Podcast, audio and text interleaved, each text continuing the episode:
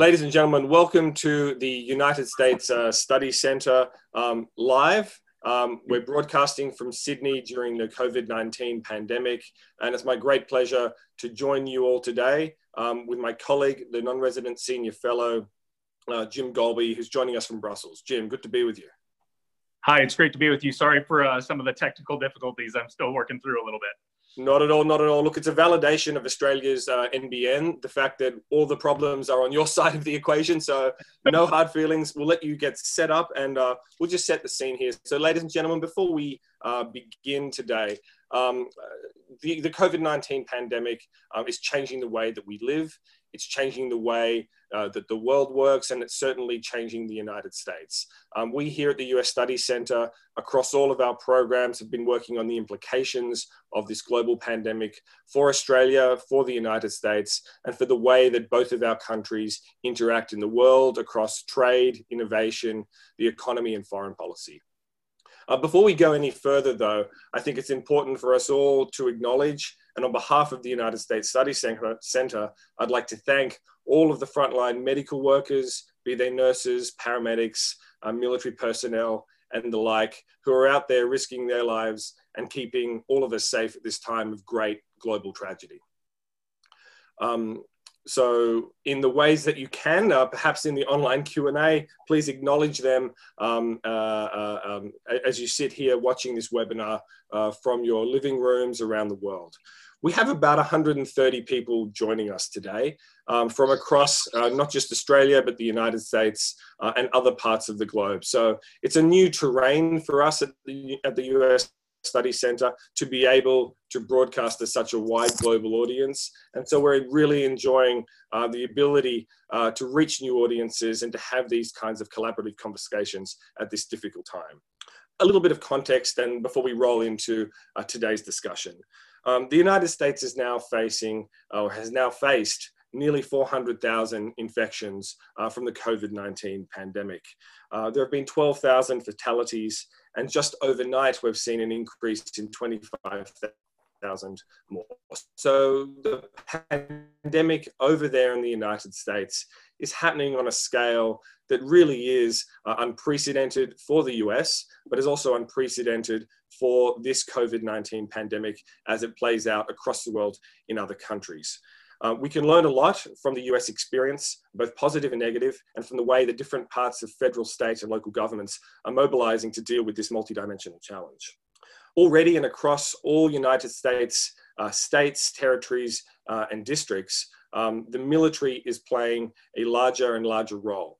There are now 40,000 or more troops. Many of them are military medical personnel, um, but many others are logisticians, are planners, are National Guardsmen, are engineers, are people that can contribute to building resilience and, and sustaining health systems as they come under absolutely unimaginable strain uh, right now. So in order to discuss this uh, and to unpack some of the implications of the US military response, not just for the home front, but also for civil military relations and also for America's presence around the world. I'd like you all to again find uh, your online virtual way of, of, of, of, of, helping me thank Jim Golby, uh, who is not only a non-resident senior fellow at the US Study Center, but brings nearly two decades of experience uh, as a US Army strategist uh, from his perch currently in Brussels, where he is a policy advisor to the US, NATO, um, uh, to, to, to the US and NATO. So ladies and gentlemen, please join me in thanking Jim Golby for being here today. And I will, I will, I'll be the token clapper for us all there.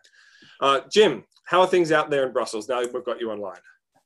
Ash, uh, they're great. Thanks so much for having me. I will do one formality up, up front. Um, I do work for the US uh, government, but none of the things I say today are the official position of US government, the Department of Defense, or uh, the US mission to NATO.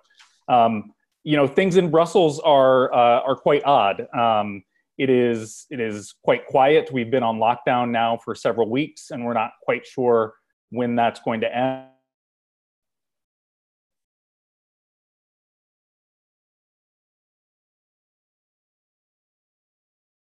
Jim, I think we may have uh, temporarily lost you again.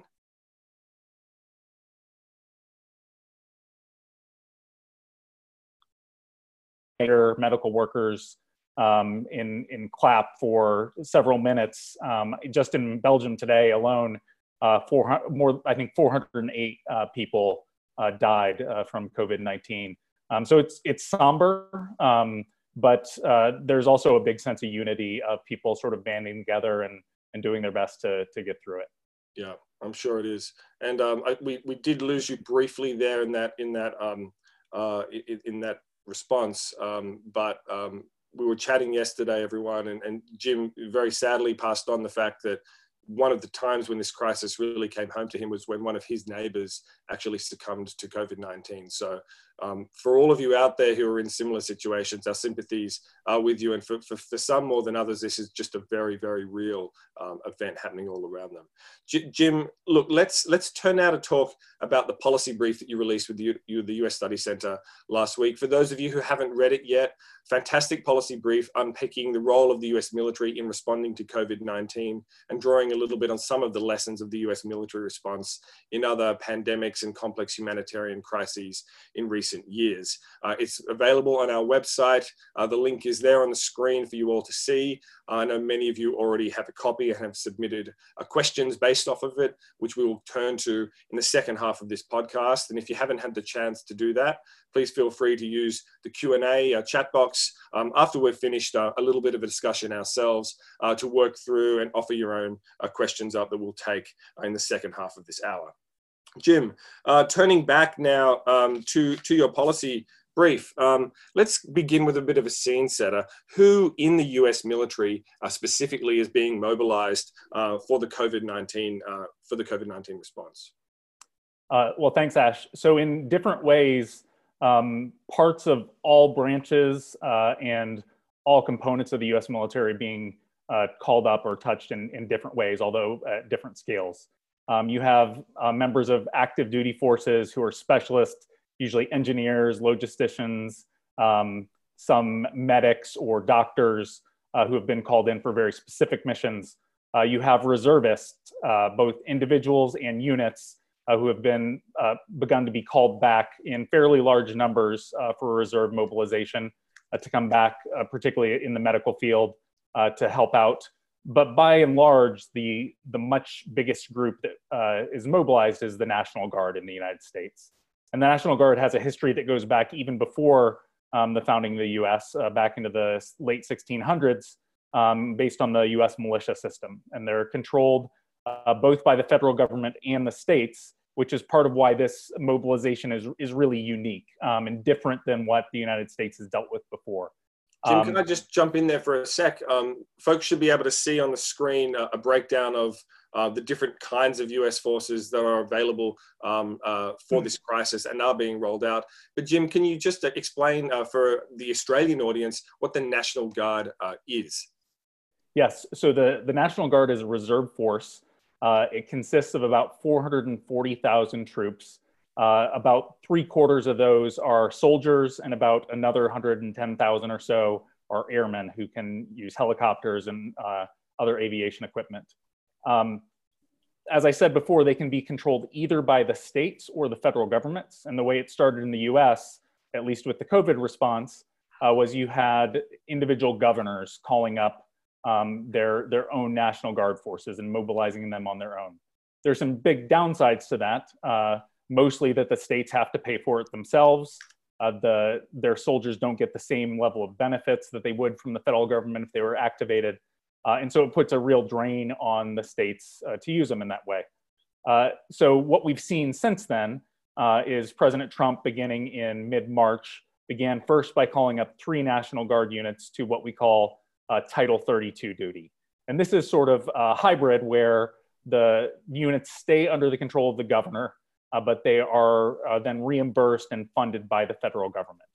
Uh, so it's a way that you can maintain sort of local control and be responsive to local needs while getting some of the mobilization and support of the federal government.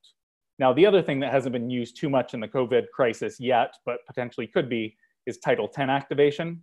Uh, if National Guard members are activated under Title 10, then they are fully federalized troops. They're under the control of the president as the commander in chief, uh, and they answer to him. Uh, so they would not be uh, responsible to governors at that point they would be just like other active duty forces, which is what all of the active duty and the other reservists are under as well now. And when it comes to um, making those decisions of which troops are rolled out under which jurisdictions, is there a central organizing authority? How is it coordinated? How has it been coordinated in the past? Um, so it, it, varies from mission to mission and depending on uh, what's necessary. As I said before, I think there's often a preference to use the Title 30, 32 authorities because they draw on the resources of the federal government while still maintaining the local control uh, without trying to have, you know, uh, federal leaders or US Army officials come into the state and have to figure it out. They've got people on the ground who can answer and be responsive to the local government. Uh, so that's generally the preference, preference when you're dealing with something like this. Now, what makes this really unique, though, is in the past, most of the time when we've used Title 32 authorities for something like Hurricane Katrina or Hugo or Sandy, for example, you're usually isolated in one geographic area where you're dealing with maybe one or in some cases two or three states. And so you have a very small coordinated response that you can focus in one area.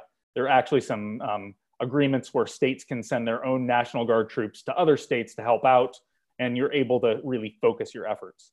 What's different now is this is hitting every state in the, in the union, and it's at different levels, but you're starting to see death tolls uh, in the double digits in, in almost every state. Uh, so it's, it's a, a real challenge, and that's part of why we see almost half of the states already under Title 32. Another 20 have requested to come under Title 32.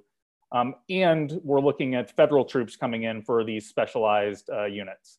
That creates lots of coordination challenges because you have both federal troops, active duty troops operating within state boundaries who answer to the president. You have National Guard troops who are answering, answering to the governor um, in the same state. So they've worked out some different coordination mechanisms. Um, they have what's called a dual status commander. Uh, it's you, you, could think of it sort of like what we have with uh, the Supreme Allied Commander in Europe and NATO. It is a, a dual-hatted commander. He answers both to the governor and to the president, uh, and can give orders to you know his National Guard troops and his active duty troops in a sort of unified and coordinating way. And so there's been a big improvement in that. The challenge is we've never really operated in that capacity with more than two or three states at a time. So it's it's really stressing the system um, and drawing on more resources than we've ever had to do before yeah, these, really are un, uncharted waters for the domestic um, mobilization of US forces. And look, that I think is a nice way to get us to the next part of this conversation, which is looking at the specific uh, roles and responsibilities of, um, of the US military and of guardsmen and others that have been rolled out at home over the last couple of weeks. Um, I think many people listening might think that you know the role here is predominantly for doctors and nurses, but of course, um, it's much broader than that, isn't it, Jim? Yeah, absolutely. So, as I said before, many of the active duty and reserve troops who are coming in are specialists who are engineers or doctors or medics or nurses. Um, but that's really a very small part of the US military response. That's probably in the, the four to 5,000 troop range at this point. Um, when we look at the National Guard, uh, the last number I saw was uh, almost 28,000 National Guardsmen, uh, and very few of them are doctors, very few of them are medics or even any sort of healthcare personnel. Um, what they really bring is they bring a lot of speed, capacity, and manpower, and you see them doing all sorts of different things. Um, in the report, I outline several areas, but I'll try to give some examples. The first is they can just bring a lot of supplies. Um, so, you know, a, a there are shortages across the country in terms of um, protective equipment, masks, ventilators, tests, things that um, need to be distributed to different places. Um, so that's one thing, thing, that the military can do is bring supplies. Um, the second thing they can do is they can just bring a lot of manpower. And there are so many different things involved in the response that you just don't think of. Um, you know, with people at home, with supply chains disrupted, with prob- problems at grocery stores. In some cases, you have National Guardsmen helping stock shelves. Uh, in their local grocery stores. Um, in some cases, you have them training medical medical personnel on the protective equipment that you get. In other cases, you have them directing traffic. Um, you have them serving outside hospitals, screening personnel come in. In really bad places uh, like New York right now, um, you actually see them helping uh, dealing with uh, the remains of, of some people who have died from uh, COVID-19. Um, so there's, there's a wide span of things. Um, in a few places, you've actually seen the National Guard involved in some law enforcement activities and support to law enforcement activities. This was most notable in the US um, a little over a week ago uh, when in Rhode Island they were very concerned about uh, the possibility of uh, infected people coming from New York, New Jersey, and Connecticut. Uh, and they used National Guard troops as well as some police uh, to go around and try to uh, search vehicles and try to um, help isolate anyone who may have been crossing state state borders. That's that's controversial, but it's not controversial that the National Guard's involved in law enforcement. They can be used really for anything. Um, it's more controversial in the fact that you have states attempting to restrict the movement of personnel across uh, across borders within the United States. Yeah. Um, so they're doing all sorts of things. They do logistics. Uh, they can help transport lots of equipment. Um, in New York, which we'll talk about in a little bit, there's a huge construction effort um, and efforts to build the capacity of of the hospital system and the ICU system. And we even have um, researchers in the U.S. military who are working on vaccine development. They were very successful in doing this during Ebola. There's a long history going back through yellow fever and all sorts of other um, vaccines that the U.S. military has helped develop. And so there, there are even teams of researchers working there. Yeah, and, and we wish all wish, we wish all of them are, are the very best and the speediest uh, um, uh, effort to to find a vaccine here and, and take part in that global effort. Jim, when you were speaking just then, um, there was a, sh- a, picture of the US, uh, one of the two US hospital ships that have been deployed, mm-hmm. um, and maybe an interesting question here, if you can respond about the role of hospital ships, is also why is there no Navy in the National Guard? Yeah, you know. That's a, a, great question. A lot of it goes back to um, you know the the founding of the United States and uh, the uh, the founding of the Constitution. As we moved from our Articles of Confederation to our Constitution, um, there was a requirement for a militia and raising armies when times needed it. Um, but the founders believed that we would always need a standing navy and that the standing navy would always need to be under the control of federal government because there was no sense in having a navy that operated for individual states. With the, the military or the militia at the time, they actually thought we wouldn't have much of a standing military, and so you'd be called up from time to time, and it might just be for local purposes. Um, so it's you know it's a, a long tradition, uh, but it, it still uh, exists to this day. That's fascinating. And uh, and then with regards to the hospital ships, um, you said that the role of the military um, in terms of patrolling the quarantines or patrolling restrictions across state territories is controversial, but the role of hospital ships has also proven a little bit controversial in the last uh, couple of days, particularly as we've seen uh, now one of the medics on, I think it was the Comfort, come down with COVID 19, as well as patients uh, ending up there that were supposed to be there for other reasons, also proving to have the, the virus. Um, what's happening there? Yeah, so I think uh, there are a few things to realize. One is that you know these are great symbols. They are uh, you know these large, almost as big as aircraft carriers, uh, ships with with large capacity that were able to be moved very quickly.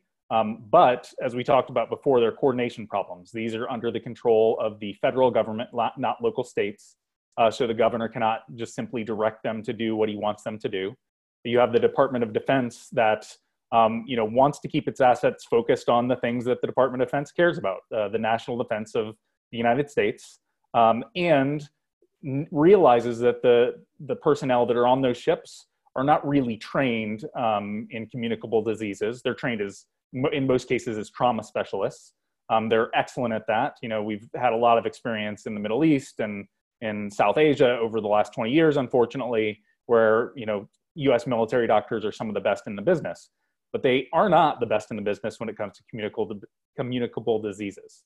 So the original idea was that they would go and they would relieve capacity from hospitals um, by simply sending, you know, people who weren't dealing with COVID-19 to the hospital ships. But in practice, that gets very difficult um, because you, you, never know who's going to show up. Um, you have restrictions on who you can you can take. And in the last uh, few days, they've broken down some of those restrictions. They've realized they might have to deal with COVID patients. Um, they're building the capacity but that that really reduces what you can do on a ship. Um, instead of having more than a thousand beds, I think what I've heard is they're down to about 450 in terms of what they can use because you have to spread patients apart. It also makes it, yeah, it, it, also makes it really easy when you get on a ship, as you know we've seen with the um, USS Theodore Roosevelt. Once it gets into a ship or once it gets into a cruise liner, uh, it can it can spread very quickly. So there's some real downsides, um, but they're they're doing what they can, uh, and you know after some false starts, hopefully we'll see a little bit better support uh, out of those two ships. Yeah, and we'll return in a moment to talking a little bit about the um, the uh, implications that these multiple crises simultaneously, as well as regular defense responsibilities, has for for the force as a whole. But before we do that, let's shift to our to the next part of our conversation and talk about some current hotspots.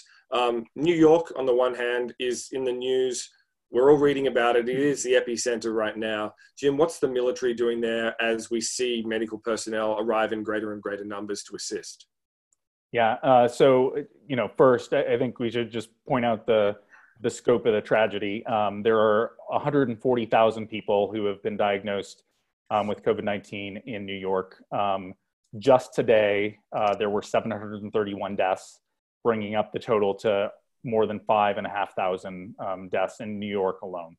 Um, so it's it's a massive scale. You know, that's only over the course of a couple weeks. So you have military there doing all sorts of things. Um, perhaps the most important at this point is uh, the Javits Center, which you see a picture of here.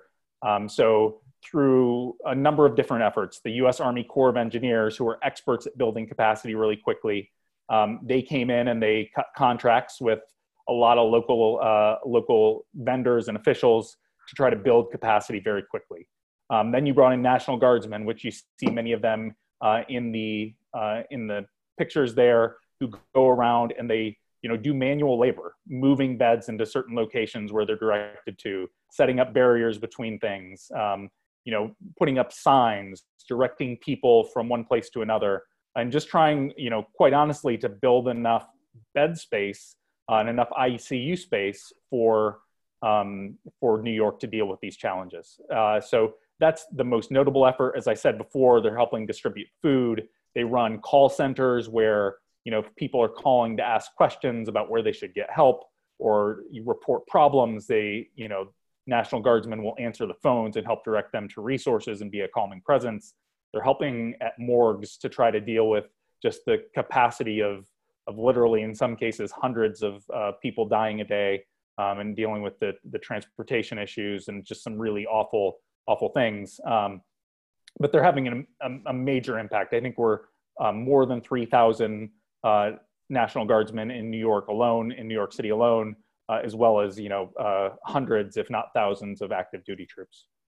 Yeah, and then um, while New York is the current epicenter, um, we were chatting yesterday about another possible hotspot. Um, many Australians are extremely familiar with the role of cruise ships in bringing the pandemic um, to our shores. And of course, a city in the United States with an extremely vulnerable population is Florida, which is also known for its cruise ships and the way that they um, may well have the, the potential to spread the pandemic and bring the pandemic to Florida and to those aged residents um, at a much greater scale than perhaps even in New York. Um, what's happening in Florida and how is the military starting to assist and prepare? Yeah, so it's um, the entire uh, southern coast of the United States is is a hotspot, um, and I think um, Florida sort of epitomizes this, but in places like Louisiana and Georgia as well, I think a number of people held on to the hope early on that this was a disease that would not fare very well in warmer weather. Um, and so they were more reluctant to take some of the more drastic measures that other states took earlier. Um, and as a result, we're starting to see death tolls and uh, cases climb in each of those places. Um, in Florida, you see, I, I, believe last I checked, um, there were almost 15,000 uh, positive cases in Florida alone.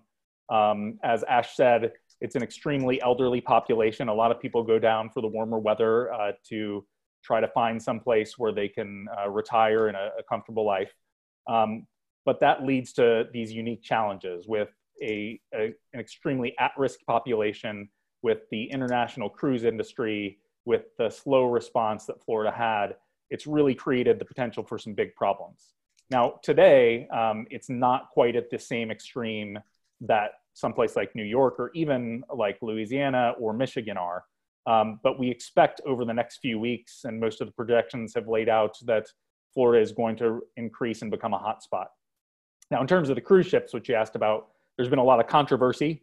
Um, as we said before, state governors have a lot of authority in terms of how they respond to this. One of the reasons why Florida has responded so slowly. Uh, and the Florida governor has been very reluctant to let anyone off of the cruise ships um, for fear of infections.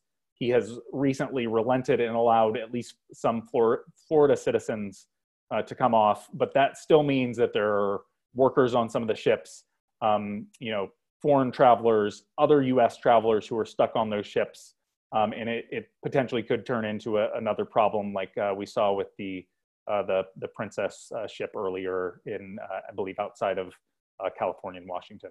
Yeah, and um, and those um, American citizens who have come off of those cruise ships are they placed into self isolation or any form of quarantine? Yeah, and so th- that's you know one of the things that um, you know the military and the National Guard does help with. They try to help identify locations um, where you can create some capacity. So I think the standard practice for anybody coming off a cruise ship is that they go into quarantine for at least 14 days. Um, you know, they're they're monitored. They're not always tested, um, but they are monitored for uh, symptoms and and uh, checks uh, until they've gotten through that period and, and are relatively sure that they're um, not carrying. Yeah, yeah. Look, Jim, let's um, switch now back to looking at the military as a whole um, and whether or not the pandemic is straining the US military, both in the United States because of the multiple competing challenges that are now imposed on it, the movement of medical troops, for example, medical personnel from active duty in one area to New York City or Florida or other places.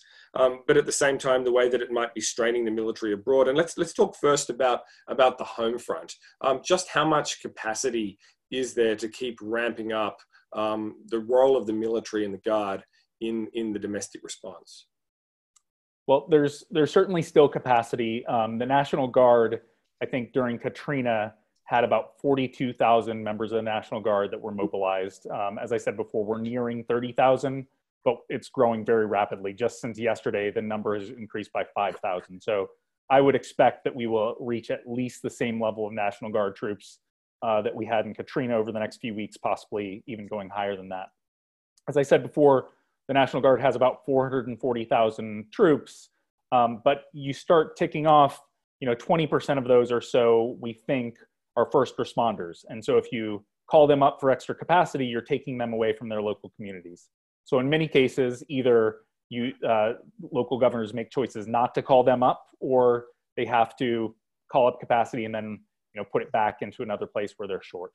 Um, so there's a lot of capacity on the National Guard side still that's there but you have other National Guard soldiers who are still involved in the Middle East, um, in South Asia, um, and doing their normal training. So that will be disrupted in all sorts of ways. Um, as I said before, there is capacity in the active duty force, particularly for short term crises. Um, those have only been drawn on in specialist capabilities now, um, but you know, in a crisis, they could also be called on there. They just they haven't been yet. So there is capacity, but as you use that capacity, it does pull it away from another training exercise or another mission or something else that the military would rather be doing.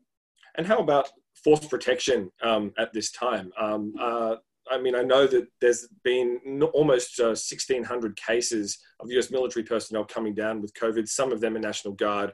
Um, what measures does the military need to take, both for those that are responding but also for those that are trying to undertake the defense business as usual, what measures does the Pentagon um, have to take, or is the Pentagon taking to protect the health and well-being of, of their troops so that they can stay prepared? Yeah, and this this is a huge challenge. In some ways, this is a bigger problem than the the resource and capacity challenge. As I said before, there's extra capacity in the National Guard. There's extra capacity, um, at least to some degree, in the active force. But when it comes to uh, you know personnel starting to get sick and starting to pass through populations, it can have a major impact on training very quickly. Um, there have been a few bright uh, bright spots in U.S. forces Korea as well as in Vicenza, Italy. Um, we've had some commanders who've stepped up and acted very early um, to mitigate uh, these measures, either doing stand downs, um, setting up their uh, their units in sort of protective bubbles where they knew that no one was um, no one was contaminated or no one had COVID 19, uh, they would break people up into smaller teams. So instead of training as a larger unit, you know, they'd break them up into two or three smaller teams so that you would minimize an outbreak if it happened. Um, so those things are happening, and in many places they're working, um, but they do come at a cost um, to training, to readiness, to presence, um, and particularly to large scale exercises, both in Europe and potentially um, in RIMPAC uh, in uh, in the Indo-Pacific uh, later this summer, which is yet to be determined, but uh, it will be in, incredibly challenging to pull off. Um, the you, you see the same problem um, on ships, as we said before, extremely difficult to deal with. Yeah, I was just going to um, say on, on the question of ships there, Jim, um, viewers on the screen can see an image of, uh, of uh, the now very famous, I don't want to call him infamous, Captain Crozier. And of course, overnight, for Australians at least, um, the COVID 19 pandemic took its first uh, casualty in the form of a high level resignation um, in the US uh, when Acting Secretary of Navy Thomas Modly uh, stood down after his handling of the entire USS uh, Theodore Roosevelt affair, or mishandling, as many are, are, are uh, I think quite accurately characterizing his role there. Just what happened, uh, Jim, um, on on the Teddy Roosevelt, which is still holed up in Guam, and why is Captain Crozier's uh, life changed so dramatically uh, after he wrote that letter to the San Francisco uh, Tribune? Yeah, so it's, it's been a huge huge controversy here, as you alluded to. Um, for those who haven't followed the story closely, um, in late March, in uh, I believe around the 23rd or so of March, um, uh, Captain Crozier's crew on the USS Theodore Roosevelt um, started to uh, identify several positive uh, COVID cases. Um, this they believe had come from a port call in Vietnam, um, one of the rare U.S. port calls in Vietnam uh, since the end of Vietnam War. Um, and at the time when they were in port, no one had suspected anyone of Vietnam of of uh, carrying the disease. Um, it turned out there were uh, several Brits as well as some other um, you know, Vietnamese citizens who were carrying, and we believe that that's where it spread onto the ship. Um, over the course of the first couple days, they identified um, eight personnel with the disease, uh, and they medevac them off the ship, and they were trying to isolate it and make sure that they didn't come into contact with anyone. As they started to realize, though, how quickly it was spreading, um, they began to test everyone on the ship. They made uh, sort of an early port call in Guam. Um, and over the next couple days, they started taking steps uh, to try to test and identify people. Um, Captain Crozier, it really, although it rose to a civil military dispute, it started off as a military dispute. Captain Crozier um, was in conflict with his two superior officers about uh, whether to value the health of and safety of his men or the mission. Um, and you know, this is the fundamental challenge. How do you prioritize between those two? How do you maintain mission readiness? How do you maintain presence while keeping people healthy? Um, he was not prepared to accept as much much risk as they were. Um, he had been, you know, pushing this as much as he could through the chain of command, um, and then did not get a positive response. What we believe happened was he penned a memo that was just over three pages, laying out the challenges, laying out several courses of action, um, it is unclear um, exactly how it got to the San Francisco Chronicle, but he did share it with a wide number of people, some in his chain of command, some not. Um, and very quickly it turned into a national issue. Um, initially, it looked like it was he was going to be rewarded for taking prudent steps to try to raise this challenge. Uh, instead, within 24 hours, he was relieved uh, by the acting Secretary of the Navy. Um, the last few days have been a bit of a whirlwind um, both from sort of insinuations that Captain Crozier uh, was dishonorable or that he was, you know, um, I forget the exact phrase, but stupid or naive, I believe was the phrase that the acting secretary um, had used. Um, he actually, uh, Secretary Modly, went to the uh, Theodore Roosevelt and talked over the loudspeaker to the crew um, in a, a, horribly received speech um, where he, you know, sort of tried to lay out his reasoning but it turned into a very ugly affair. He criticized Captain Crozier. He criticized the media. Um, he, you know, sort of in, in many indirect ways criticized the crew for supporting um, their captain. So it went over like a, de- a lead balloon. Um, he sort of doubled down on his comments initially, but then by um, this morning in the United States, he had offered his resignation. Yeah, and of course, um, all the while, Captain Crozier is in self-isolation himself, stricken with COVID-19. So this story just um, just accelerates. And and look, folks, we might actually revisit the issue of U.S. civil relations, civilian military relations, that is, um, in, a, in a future publication or event. Uh, Jim is the specialist on that particular issue. And of course, the story about Captain Crozier is really just the tip of the iceberg when it comes to the CivMil story um, during this pandemic and more broadly when it comes to the CivMil story in the Trump administration. Uh, look, final question, and um, then we're going to turn over to the audience for some of the questions that, that are coming in. Um, but this one, um, although it was pre-prepared, actually it's a shout out to you, uh, Louise Collins from Westpac. Um, who asked also this question about the geopolitical impacts or the geopolitical implications of COVID 19 uh, for the Asia Pacific, for the Indo Pacific, we call it here in Australia. Um, Jim, you and I have been speaking a little bit about this. Um, in particular, um, you know, in, in recent weeks, we've seen the um, the Australian uh, the annual rotation of the U.S. military 2,500 U.S. Marine Corps troops to Darwin uh, called off indefinitely. Um, we've also seen, as you suggested before, um, the uh, potential call off of the biggest um, Indo-Pacific naval exercise RIMPAC later this year, which would bring together 25 countries, you know, thousands and thousands of troops um, working in close proximity for regional maritime security initiatives. But we've also seen lots of smaller exercises cancelled here in the region. The US Philippines uh, annual um, exercise has been called off. And as well, we've seen overnight actually that the military's own um, domestic uh, siphon of new new boots on the ground, if you like, bringing cadets through um, basic training has been suspended. So if you put all of these things together, and, and we can we can broaden it out a bit as well and talk about the region, um, what impact do you think this will have on America's position here in the Indo-Pacific? Yeah, so I, I definitely don't think you should expect business as usual. Um, there will be a decrease in US military presence. There will be a decrease in US military training exercises. Um, and there will probably be at least some decrease in uh, responsiveness of US military forces as they try to struggle to deal with um, these outbreaks. Now, at the same time, you know, the United States still has more than 200,000 troops um, at various places around the globe. They still have the capacity to, respond. Um, there, there still is the ability to do wartime missions. Even Captain Crozier, uh, in his in his memo, had said very clearly, you know, if if we were if we had a a threat in a wartime mission, we could carry it out, um, you know, despite these risks. But since we don't face that, we need to take care of our personnel. So um, there will be disruptions. There will be canceled training exercises. There's just really no way uh, to pull off large scale training without getting a lot of people uh, a lot of people sick very quickly. Um, so you're going to see capacity stretch then. Yeah. I think the longer term question is what are the impacts on uh, the U.S. military budget? Uh, we've already seen conditions of austerity, yeah. you know, more or less for the last uh, 10 to 15 years.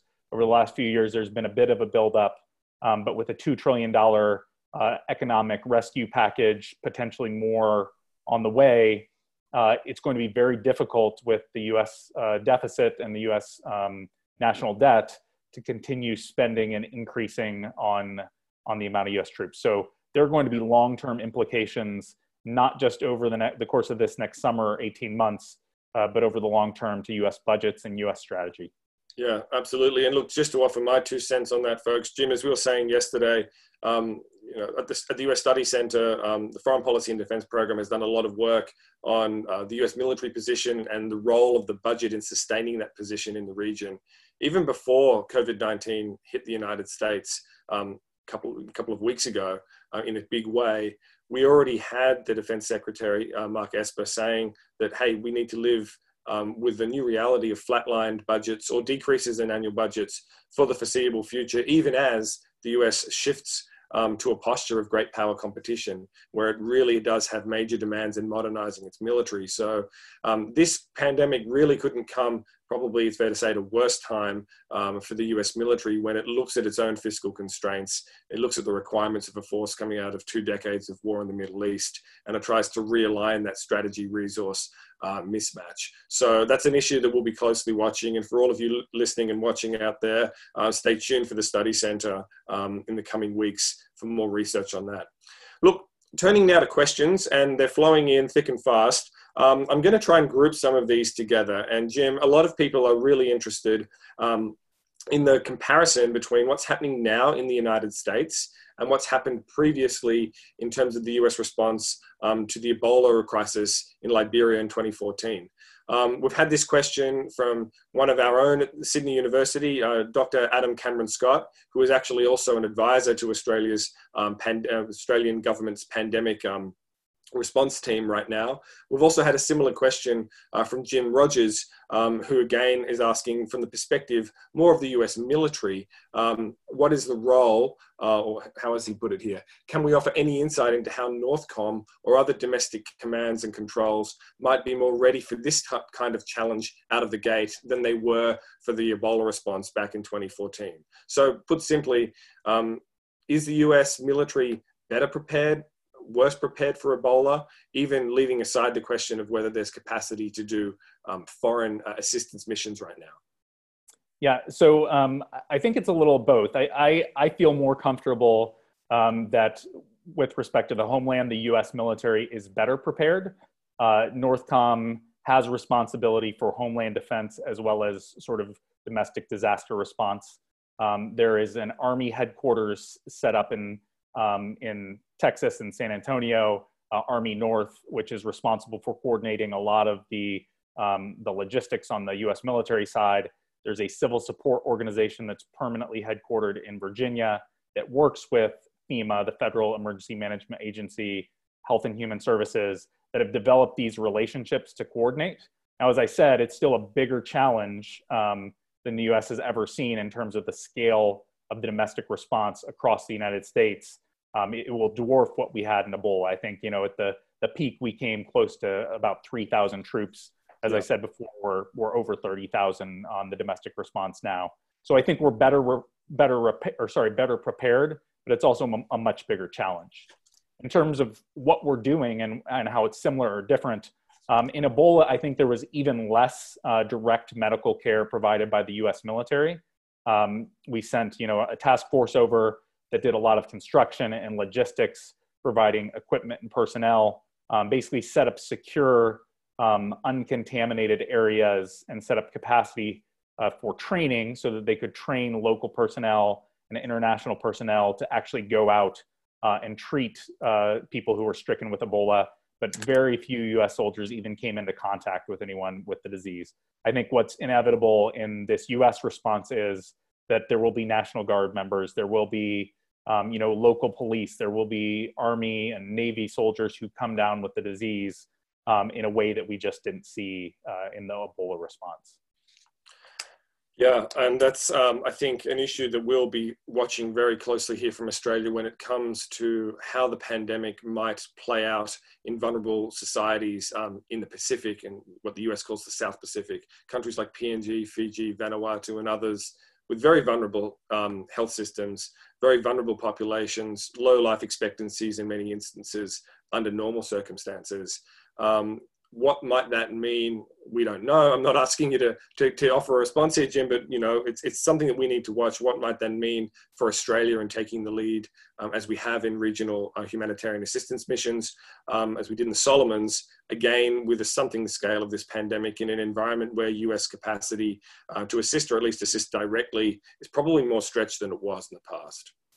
Yes, I think absolutely, and it's not just that capacity is stretched; it's that the key capacity, the the people who are best able to deal with this challenge um, will be the people who are already engaged in the response in the United States. Um, and regardless of whether you have America First policies or not, um, Americans will, you know, prioritize taking care of um, Americans suffering from the disease over uh, foreign response.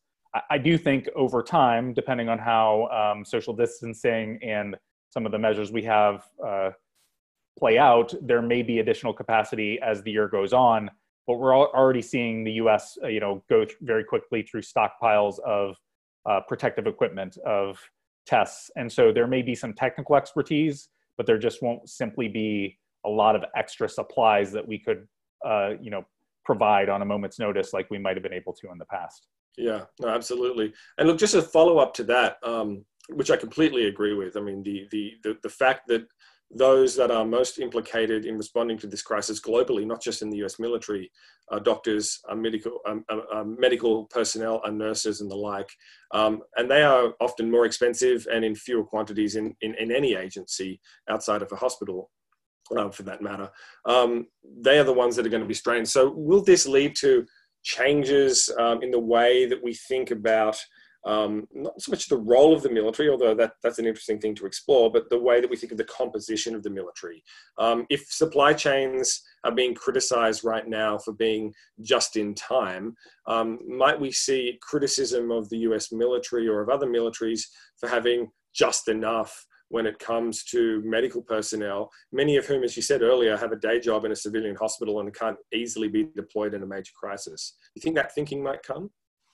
Yeah, I, I think it almost inevitably will. Um, you know, once the crisis dies down, it can uh, uh, very quickly shift, um, and people will turn their attention. But there's already talk about, um, you know, a desire to build more hospital ships.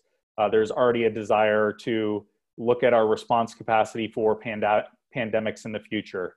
Um, even before uh, the pandemic uh, struck, there was already sort of an isolationist um, and a sort of uh, economically centric, US centric uh, focus that was bubbling up in um, the Republican Party and in some parts of the Democratic Party that were looking at how do we protect our supply chains? How do we increase domestic industrial production? This will provide more sort of firepower to those people in domestic debates. Yeah. You know, whether that will get them to actually be able to allocate the resources they need as resources decline um, is another story, but there certainly will be uh, arguments that we need to focus on those types of things in the wake of uh, this response. Yeah, absolutely. And look, um, just a bracket here, folks. Um, we're going to run until 10 past the hour as we got started a little late. I can see we've still got, we've lost three in the course of this hour so far. So the rate of attrition is, is pretty favorable at the moment. We'll continue on unless I see a mass drop off uh, for those of you watching online.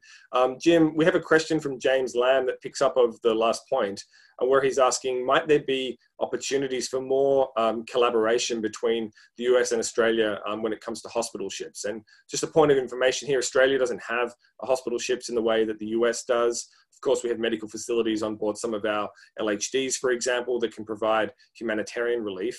Um, but just thinking about the top, the question broadly, Jim, can you foresee um, uh, a situation where um, even with strained capacity in both countries, there can be cooperation in creatively thinking about, let's say, cruise liners that are not sailing around the Caribbean being filled with doctors and, and military medical personnel that might have some spare capacity and used in, in places where this crisis really might have a negative and terrible effect?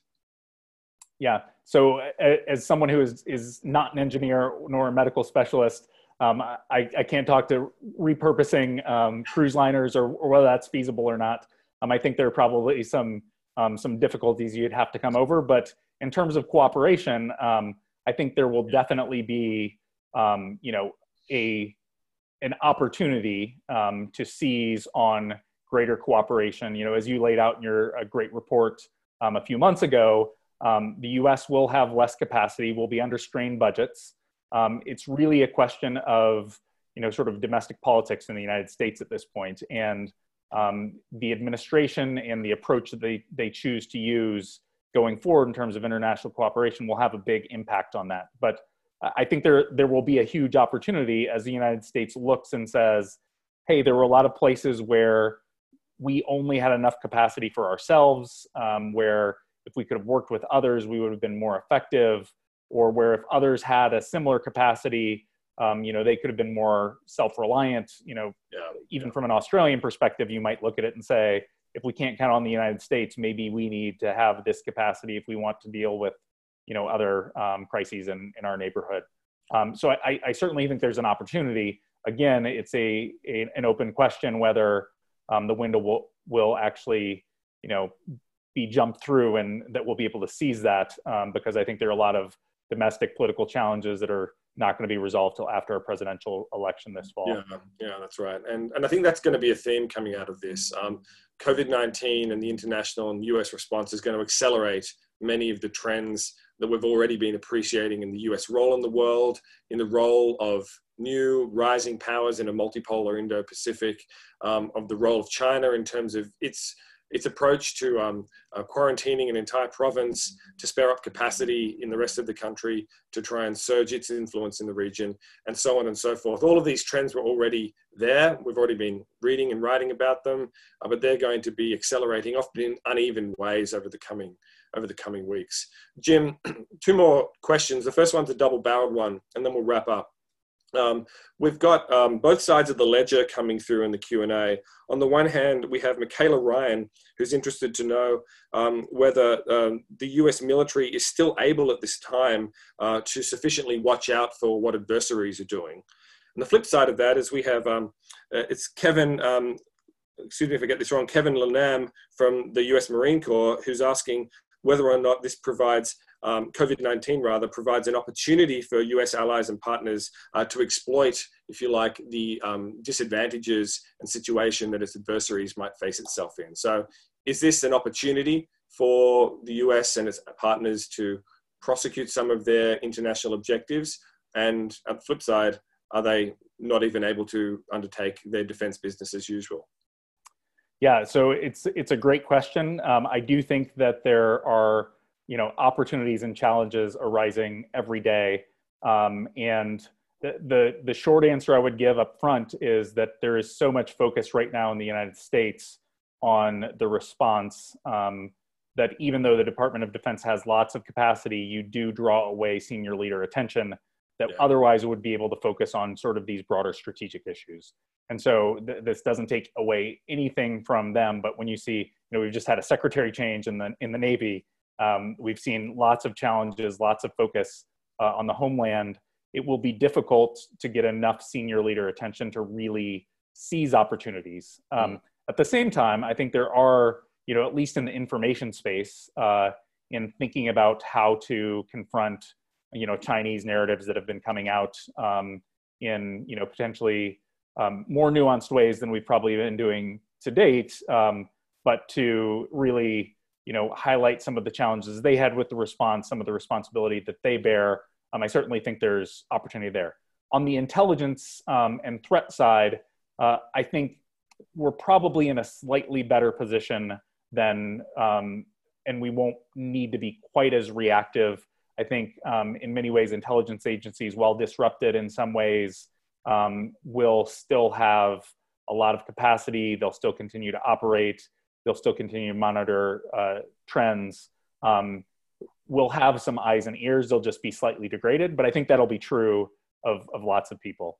The flip side of this, um, and you know, I'm not a China specialist, but the, the flip side will really be, you know, what does this look like for China over the long term? Right now, it, looks pretty good. Um, it looks like they have managed to get uh, the crisis under control in the short term uh, but there's a lot of questions about the reliability of their numbers. There's a lot of questions about just how big of an impact this has actually had. There's a lot of questions about where their focus truly is.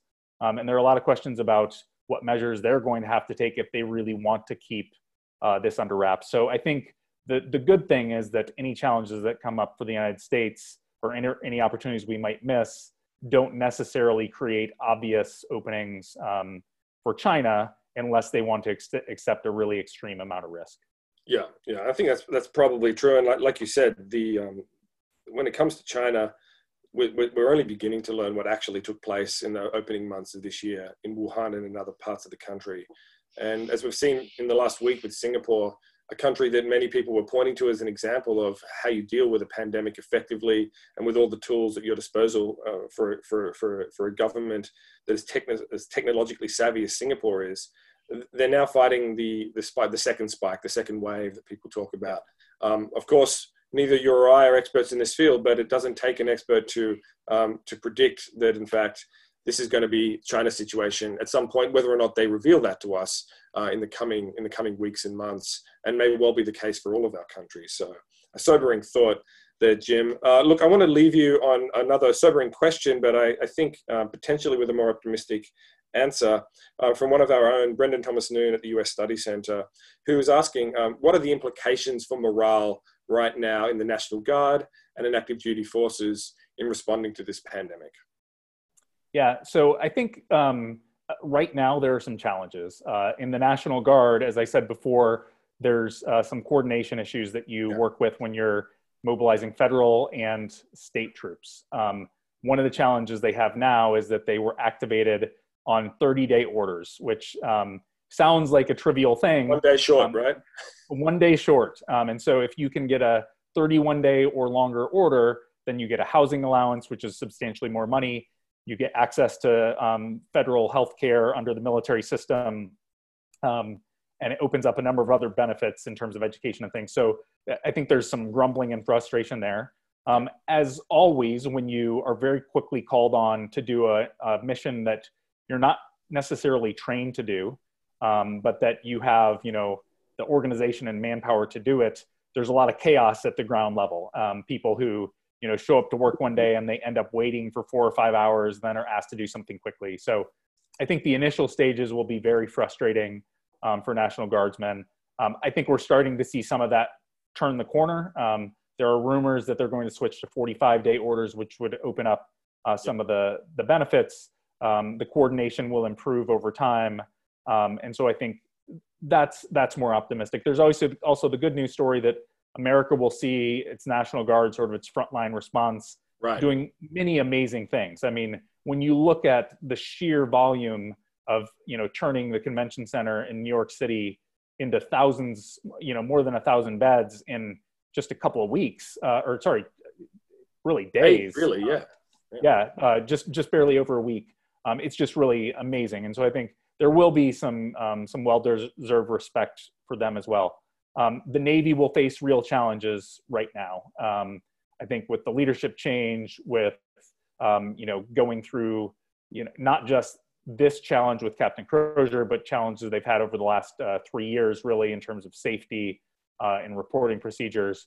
Um, there's some challenges, but the good news is, I think, um, you know, you saw, you know, leaders uh, take responsibility. You saw a resignation, and so there's the opportunity in both cases for after, um, you know, after some early mistakes to see some real progress.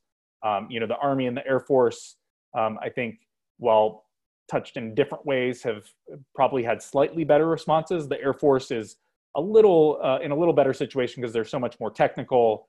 They don't have to be crammed into large spaces. Often you have a you know a crew of two people in your aircraft or you know um, smaller numbers, so you, they're a little protected in those ways. The Army, um, largely because of the U.S. forces in South Korea, was a little bit ahead of the curve so there will be there will be frustrations and challenges, but I do think um, they're starting to learn, they're starting to adapt, um, and that you know the U.S. military is going to you know come out in a better place than we are today. Um, you know, with more confidence um, among you know local communities and the National Guard, um, with you know resilience and how how we can operate in sort of degraded envir- environments with you know poor communication and decentralized leadership there can be some positives out of this. It's yeah, just yeah. we'll have to you know suffer through the growing pains first. Yeah, but and look at the end of the day, uh, though, it, would it be fair to say that the U.S. military is still and has remained for some time uh, through this administration the most trusted institution in the United States. Folks seeing the American uniformed personnel out there in different roles alongside health workers, which you know are still receiving every night 7 p.m. the applause of New York City and other cities around the country, around the globe, frankly, for their yeah. role in this fight. As you say, once we move out of the eye of the storm, uh, that bond between um, civilian society relations, sorry, military society relations, will actually uh, be be something that lasts. Yeah, and you know that's a hope. I actually wrote an op-ed on this. Uh, I think about two weeks ago. Um, you know, saying thank them for their service because one of the things we've heard in the U.S. for the last two decades is thank you for your service to anybody in uniform. And yeah. you know, that's a, a very welcome, um, you know, very welcome response to those of us in uniform. But there are a lot of other people that we're seeing who serve in so many other ways that's doctors, right. nurses. I mean, even now, garbage men that you don't realize you depend on every day, you know, who come and, you know, pick up pick up your trash. Uh, people who stock grocery shelves. People who you know do all these things that it takes to keep a society functioning. I think there's a growing appreciation here in Belgium for sure, and I think in in certain parts of the United States um, th- that are touched by this as well. So there there is a hope that we can come out of this with some more unity, some more appreciation that there are a whole lot of people who serve in lots of different ways. And um, I think there is an opportunity in a very polarized society, um, despite lots of challenges in our politics today, that people will look to each other and hopefully trust each other um, in difficult situations a little bit more. Yeah. And look, let's let's all hope for that. And I think Jim, that's a great way to end a fantastic podcast. Um, thank you very much for your time everyone out there, let's please remember the role of all of those on the front line of this crisis. Let's thank them and make their lives easier wherever we can.